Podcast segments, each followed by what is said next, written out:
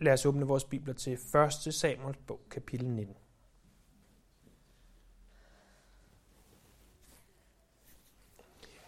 Saul, han var begyndt at hade David.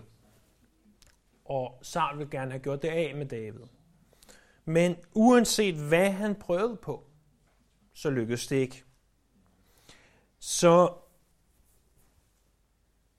Saul, han blev ved med at forsøge et eller andet, og sagde, jamen altså, David, han er måske den næste konge, men hvis jeg kan få ham slået ihjel, så behøver han ikke blive den næste konge.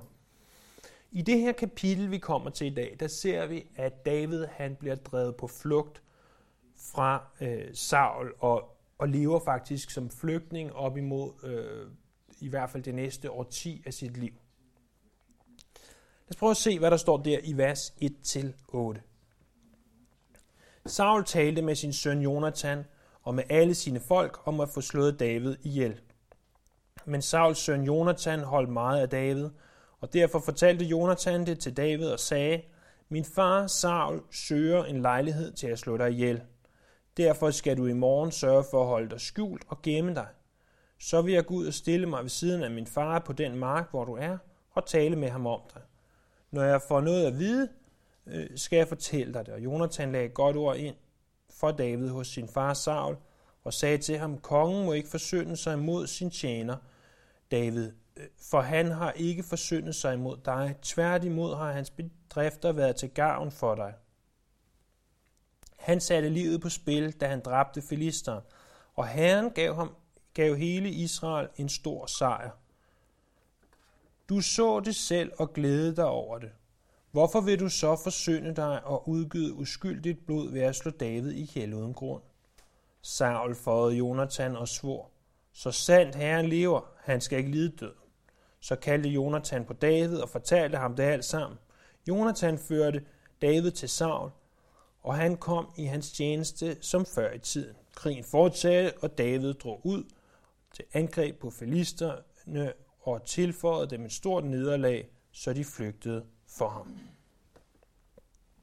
Så vi ser altså her i de første 8 vers, at Jonathan, han hjælper David. Saul, han er temmelig opsat på at få slået David ihjel. Han er så opsat, så er det ikke noget, han prøver længere at gøre i det skjulte, men snarere så er det noget, han taler med alt og alle om. Og det er blandt også hans søn Jonathan. Jonathan var jo sådan set den næste arving til tronen, sådan rent blodsmæssigt. Det var jo trods alt Sauls førstefødte søn. Men Jonathan havde godt indset, at jeg kommer ikke til at være den næste konge, det gør David. Så Jonathan, han går til David, der står, han holdt meget af David der i vers 2, og han fortæller David om, hvad Saul han har i sinde, og vil prøve at finde ud af, hvad Sauls plan rent faktisk er. Derudover, så siger han til David, gå ud og gem dig på den her mark, og så kommer jeg i umiddelbar nærhed af og taler med min far om, hvad der skal ske. Og i det han gør det, så står der, han lægger et godt ord ind for David. Begynder at sige, jamen David har hjulpet os. David har gjort det for os, som ingen andre kunne. Han slog Goliat ihjel. Jonathan, han argumenterer ud fra principper i 5. Mosebog, kapitel 21, vers 8 og 9, hvor der står, man ikke må udgyde uskyldigt blod. Siger, han er uskyldig.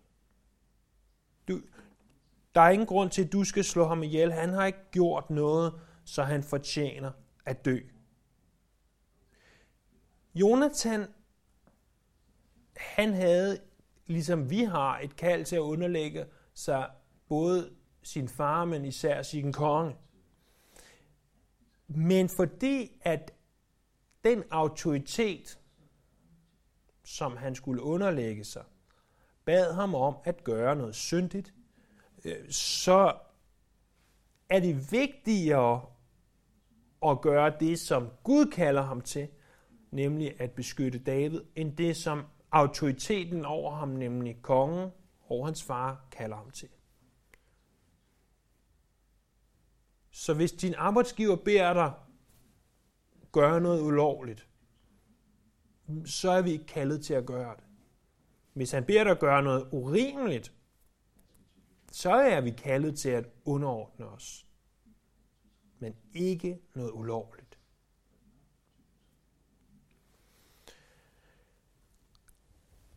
Vi ser det også i Apostlenes Gerninger, hvor de siger, at man bør adlyde Gud mere end mennesker. Selvfølgelig skal vi adlyde mennesker, hvis det er mennesker, som Gud har givet en eller anden form for autoritet over os. Men vi bør altid adlyde Gud mere end mennesker. Og Saul svæver så, at jeg vil ikke slå David ihjel. Han kommer ikke til at dø. Og det kommer så til at betyde, at David og Saul for en stund bliver genforenet. David bliver genansat og kommer til at arbejde på slottet, eller hvad vi nu vil kalde der, hvor han boede. Vi læser så videre i vers 9 og 10. Men den onde ånd fra Herren kom over Saul, da han sad i sit hus med sit spyd i hånden, mens David spillede. Saul søgte at spide David til væggen med spydet, men han bøjede sig til side for Saul, som jo spydet ind i væggen, så flygtede David og undslap. Kan I huske, at sidste gang så vi også, at Saul ikke bare 1, men 2 gange kastede spyd efter David. Og David undslap. Og vi argumenterede for, at David blev der, selvom det var svært. Men nu ser vi, at David gør noget andet. Han rejser sig og løber sin vej. Jeg tror, at vi kan sige, at der er en tid til at blive og en tid til at flygte. Der er tid til, at vi skal forblive, hvor vi er, og kæmpe og være udholdende. Men indimellem, så bliver der også et tidspunkt, eller kommer der et tidspunkt, hvor vi siger, jamen, nu skal jeg ikke finde mig i det her mere. Nu er det nok. Jeg vil ikke give yderligere eksempler på, hvor i vores liv det her nødvendigvis kan være relevant. Men jeg tror, du godt selv kan regne ud, at der kan være tale om arbejde, der kan være tale om ægteskab osv. Ikke et hvilket som helst ægteskab, men et voldeligt ægteskab for eksempel. Nu gav jeg et eksempel alligevel. Men hvorom alting er, tænk selv flere eksempler. Hvor er det, at jeg kan blive og kæmpe? Eller hvor er det at sige, at nu bliver jeg nødt til at komme væk fra det her. Nu kan jeg ikke være her længere. Og som sagt, fra det her tidspunkt, hvor David rejser sig op i vers 10 og løber, der kommer han til at være på flugt de næste, vi estimerer omkring 10-15 år, noget i den stil. Tænk så en beslutning at tage at rejse sig op og så sige, nu vil jeg være på flugt, nu kommer jeg til at være på flugt i, nogen vil sige, måske de bedste år af hans liv, fra hans 20 til 30 år. Det er ikke fordi, jeg selv er over 30, og tænker, at det var den bedste tid. Men det vil nogen sige. Og det er noget af en beslutning, som David tager her. Det er ikke sikkert, at han kender omfanget af beslutningen, men alt andet lige tager en beslutning om at rejse sig og løbe. Og det er sådan, at når vi rejser os og løber, så har det konsekvenser.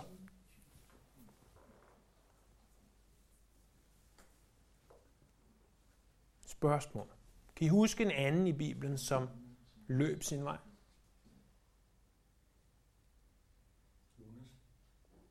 Han løb den forkerte vej, det er rigtigt. Jonas løb. Josef løb. Det er rigtigt. Josef løb fra Potifars hustru.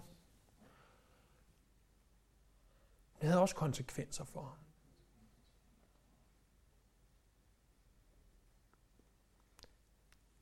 Det havde været relativt simpelt, måske endda relativt accepteret, og man ikke af Potifar, men af resten af menneskerne, der hvis han bare havde gået i seng med Potifars hustru, og så lad det være det. Men Josef sagde nej. Jeg vil ikke synde imod Herren, jeg vil ikke synde imod min mester. Så jeg løber.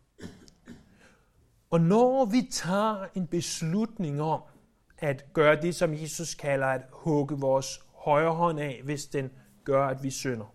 Eller som David siger, jeg er et sted, hvor det har konsekvenser for mit liv, hvis jeg er her. Og vi tager beslutningen om at sige, nu vil jeg ikke være her mere, fordi det er ikke godt for mig. Så har det oftest konsekvenser. I Josefs tilfælde betød det fængsel. I Davids tilfælde betød det flugt.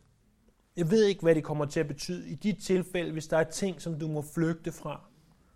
Men det vil have konsekvenser. Det er ikke sikkert, at de konsekvenser er behagelige i nuet. Det var ikke behageligt for David at være på flugt det næste årti. Det var ikke behageligt for Josef at sidde i fængsel. Men det var en vigtig plan af, hvad Gud havde for dem, og det var måden at komme videre i deres liv.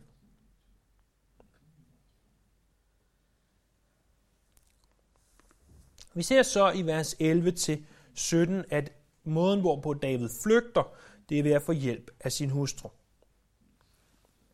Vers 11-17. Samme nat sendte Saul folk til Davids hus for at holde ham under bevogtning, så han kunne dræbe ham om morgenen.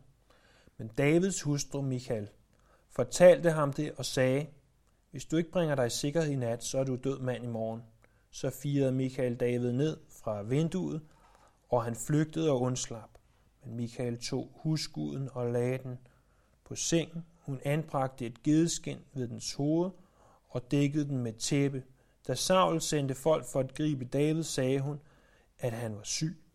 Men Saul sendte folkene afsted for at se David, og han sagde, bær ham hen til mig på sengen, så jeg kan slå ham ihjel. Men da hans folk kom, så de, at der lå en husgud på sengen med et gedeskind ved hovedet. Da sagde Saul til Michael, hvorfor har du narret mig og ladet min fjende slippe bort for at bringe ham i sikkerhed? Michael svarede, han sagde til mig, lad mig slippe bort, ellers så slår jeg dig ihjel. Vi husker, at Michael var Sauls datter. Ikke den ældste datter, men formodentlig den yngste datter. Og at hun bliver givet til David som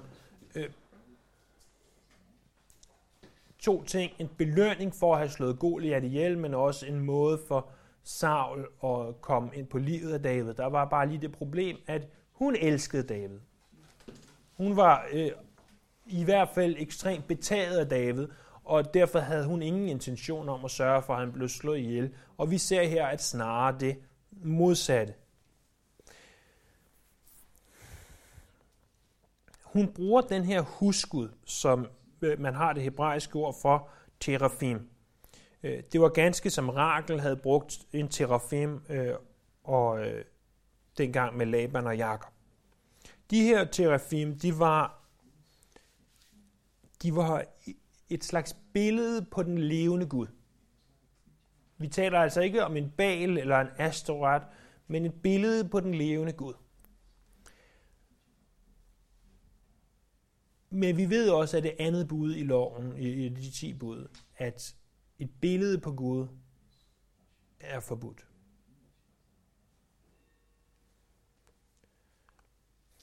Vi kan næsten ikke forestille os, at den her terafim har tilhørt David. Med alt, hvad vi ser David skrive salmerne med hans hjerte igennem alt det her, så kan vi ikke tro, at han har bevidst ville bryde det andet bud. Men Michael, hun gør. Og vi ser senere for Davids vedkommende, at hun kommer til at skabe problemer for ham. Hun kommer til at stille spørgsmålstegn til hans tilbedelse af Gud. Og vi ser også i det her afsnit klart og tydeligt, at hun direkte lyver. Og alt andet lige, så kommer David til at flygte. Vi ser så i resten af kapitlet, at da David var flygtet og havde bragt sig i sikkerhed, kom han til Samuel i Rama og fortalte ham alt, hvad Saul havde gjort mod ham. Så gik han og Samuel til Najot og tog ophold der.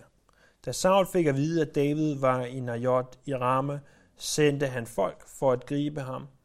Men da de så forsamlingen af profeter i henrykkelse, og Samuel i spidsen for dem, kom Guds ånd over Sauls folk, så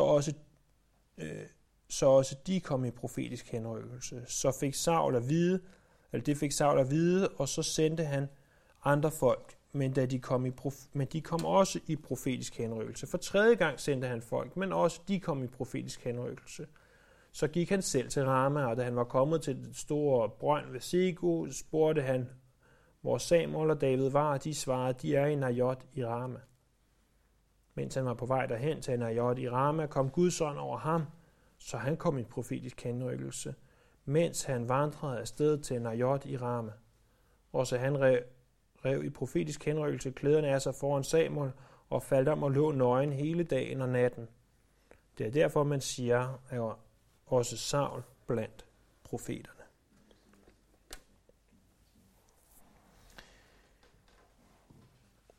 Så David, i det han flygter til Rama, hvor at Samuel han bor. Det her Najot, som der står beskrevet, der står Najot i Rama, det er formodentlig et hus. Det er navnet på en bygning i byen Rama. Formodentlig den bygning, som Samuel han brugte til at have de her profetskoler i. David han gjorde det helt rigtigt. Mange af os, når vi har problemer, når vi har det svært, vi lukker os ind i os selv og flygter væk fra alt og alle, der hedder kristne, som kommer velmenende og siger til os, husk nu, kære bror eller søster, at alt virker til sammen for de, der elsker Gud. Det gør det. Men nogle gange er det ikke måske det, vi føler, vi har behov for at høre. Nogle gange er det måske ikke det, vi har behov for at høre. Så i stedet for at gå hen og bruge tid sammen med vores brødre og søstre, så flygter vi fra dem. Men David han vidste, at nu hvor jeg er flygtet, så er der intet bedre sted at løbe til, end der, hvor der er en sand gudsmand, nemlig Samuel.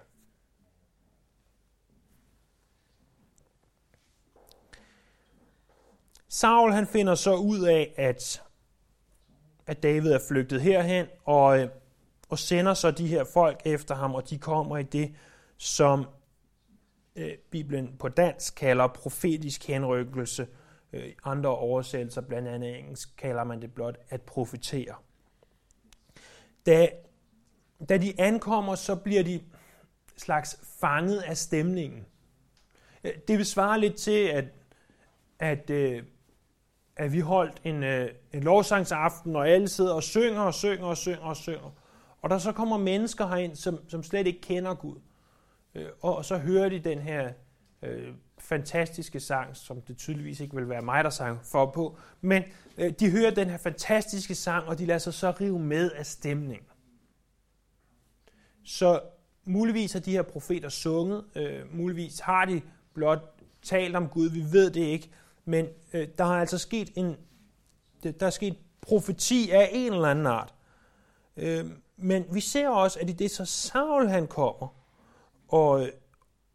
og i det her, de folk kommer, så kommer Guds ånd over dem. Og det er usædvanligt, at Guds ånd kommer over nogen, som slet ikke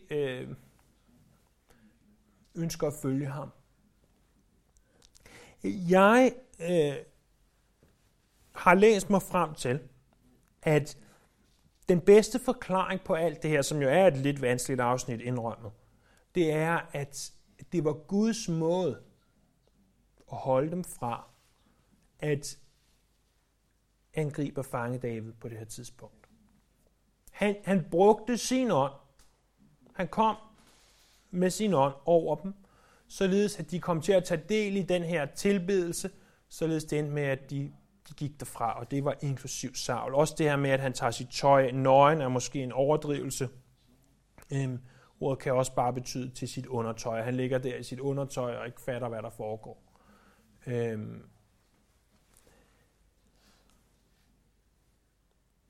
Men en anden ting, det også viser os, det er, når de siger, at Saul også blandt profeterne. det er, hvor Saul kunne have været. Vi har talt om det her adskillige gange. Tænk sig, at i Sauls liv, havde han blot fortsat på den vej, han begyndte på i ydmyghed, og i det, at han langsomt begyndte at vende sig mere og mere til Herren, havde han fortsat med det. Forestil dig, hvor Saul kunne have været. Og det her sidste, vi læser af Saul også blandt profeterne, det er en slags ordsprog, som man begynder at sige af Saul, der er også blandt profeterne.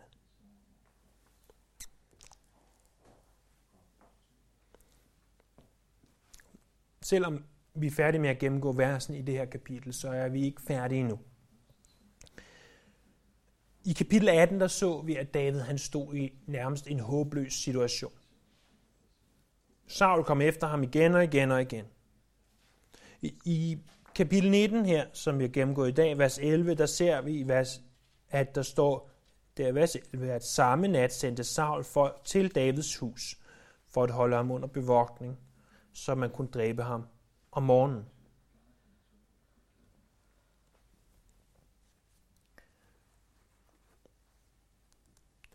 Vores hus, eller som nogen kalder det, vores hjem, det symboliserer der, hvor vi er. Der, hvor vi er trygge. Der, hvor vi siger, her er der meget lidt, der kan nå os. Her har vi det godt og sikkert. Jeg tror også, det er derfor, at når man oplever indbrud for eksempel, så er det ikke bare, at man får stjålet nogle ting, som man mange af igen får dækket af et forsikringsselskab. Så er det fordi, at vi føler, at nogen har trådt over en grænse, som man ikke bryder, nemlig at gå ind på vores territorie, der hvor vi føler os sikre. Og som jeg ser det, så symboliserer det her hjem for David, der hvor han var sikker. Der, hvor han havde det godt. Der, hvor han kunne tage skoene af og smække benene op og være afslappet. Og de angriber ham der. I den forbindelse, der om natten, mens David sad og ventede på, at de fandt en plan, og hvad der skulle ske, om de ville slå ham ihjel næste morgen, og indtil de så, tror jeg, sammen, ham og hans hustru, finder ud af, at lad mig flygte. Så kommer han i tanke om en salme, om at skrive en salme. Jeg tror ikke nødvendigvis, han skrev det hele ned den nat, men han fik idéerne til den. Prøv en gang at slå op i salme 59.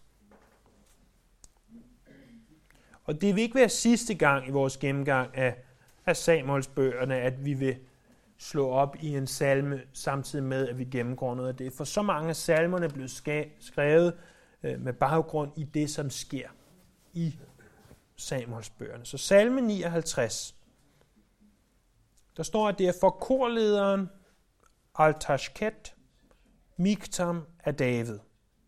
Og det er nogle tekniske udtryk, som jeg ikke har nogen som helst fornuftig idé om præcis, hvad det betyder, men det er musikudtryk. Så når man skulle spille sangen, så vidste man, hvordan man skulle spille den. Så får vi også i vers 1 en forklaring af, hvem der har skrevet den her salme, men også hvorfor den blev skrevet. Den er skrevet, dengang Saul sendte folk ud for at bevogte huset og dræbe ham. Så det er altså sammenhængen.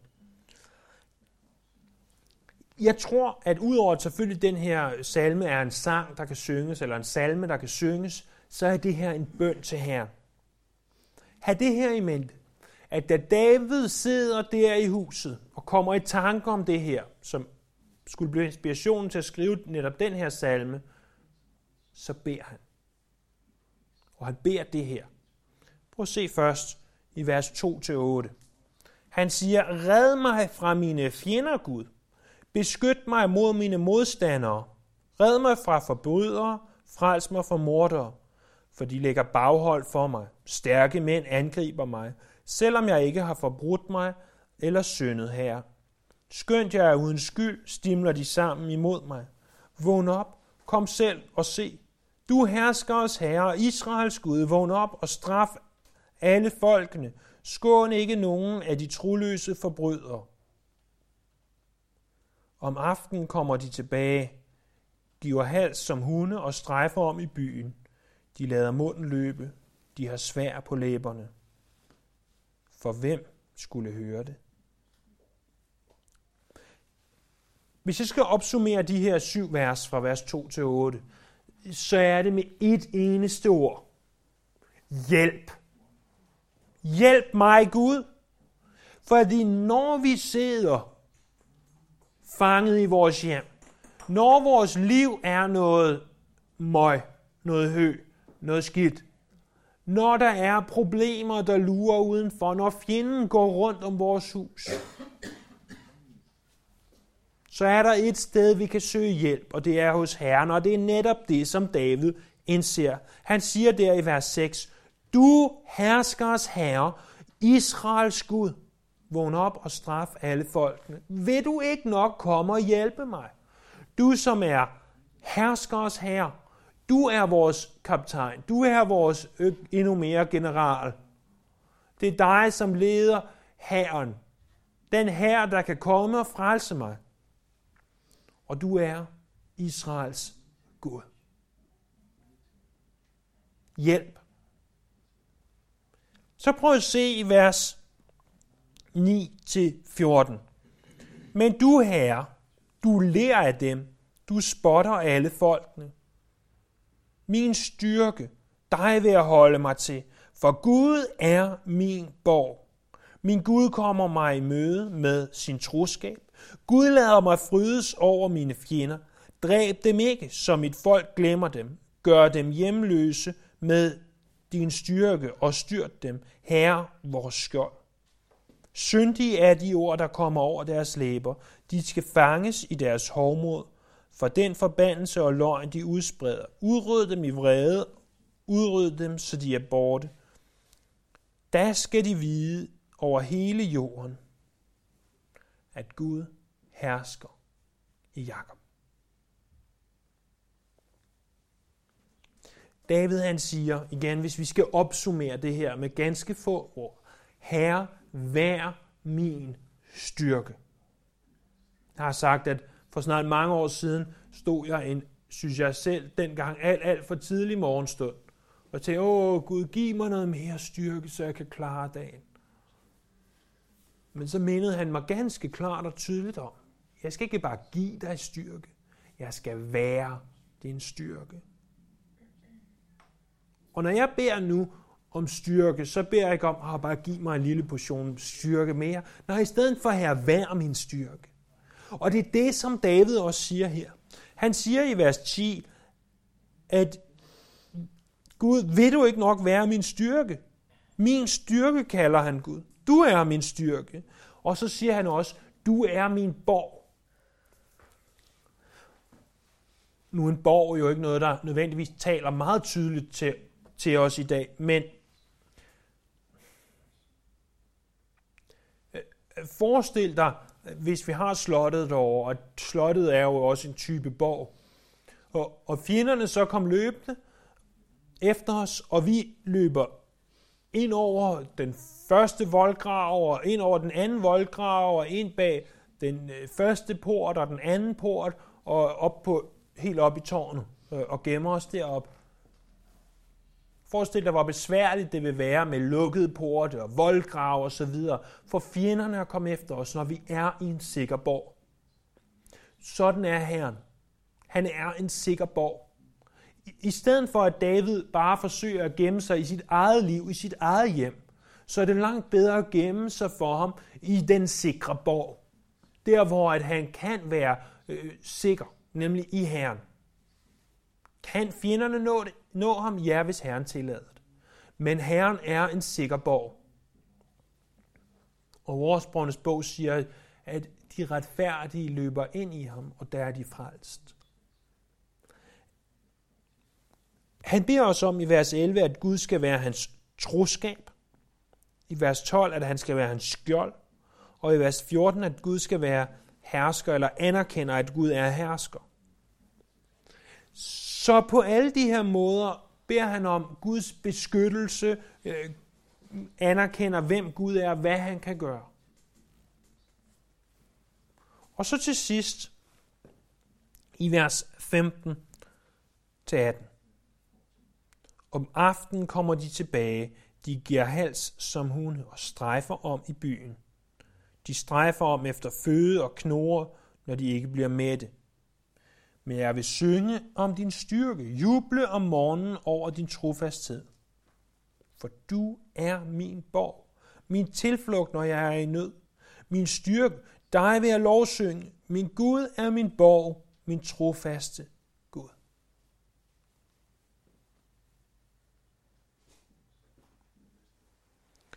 Selvom vi beder, så betyder det ikke, at problemerne forsvinder.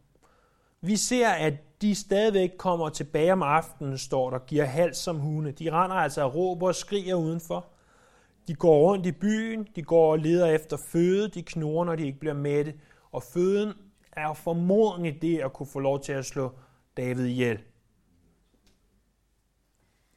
Men til trods for, at de stadigvæk er der, til trods for, at der stadigvæk er problemer, så står der, jeg vil synge om din styrke. Jeg vil juble om morgenen over din trofasthed. Når vi tilbeder Herren, så gør vi det ikke alene fordi og altid fordi vi har det godt og fordi at livet er nemt. Når vi tilbeder Herren, så gør vi det på trods af, hvordan vi har det. På trods af, hvilke ting vi i øvrigt måtte være udsat for.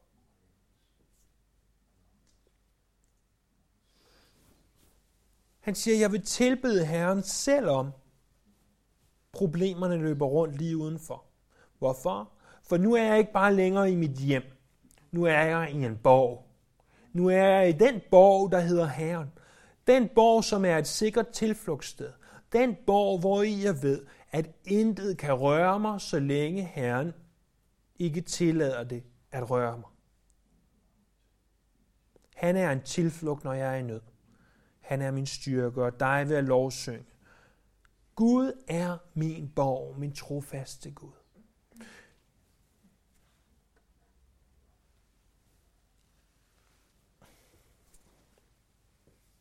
Hvis du har det lidt som jeg, så kan vi godt høre en prædiken. Vi kan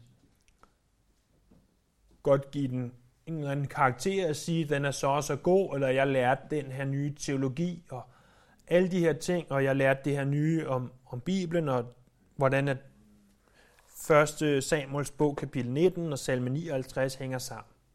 Og det er også godt, og det skal vi også. Jeg ved også godt, at hvis jeg spørger jer om en måned, hvad var det nu for en salme, der hænger sammen med 1. Samuel 19, så vil ingen af os sikkert, dog nok inklusiv mig selv, kunne huske, at det lige var salme 59. Det er heller ikke det vigtigste. Det kan man gå hjem og slå op i sine noter og høre en optagelse igen og blive mindet om, indtil det måske en dag sidder fast. Det er ikke derfor, vi primært er her for at tilegne os bibelviden. Vi er her for det første for at tilbede Herren, og for det andet for at få værktøjer til at leve livet sammen med ham.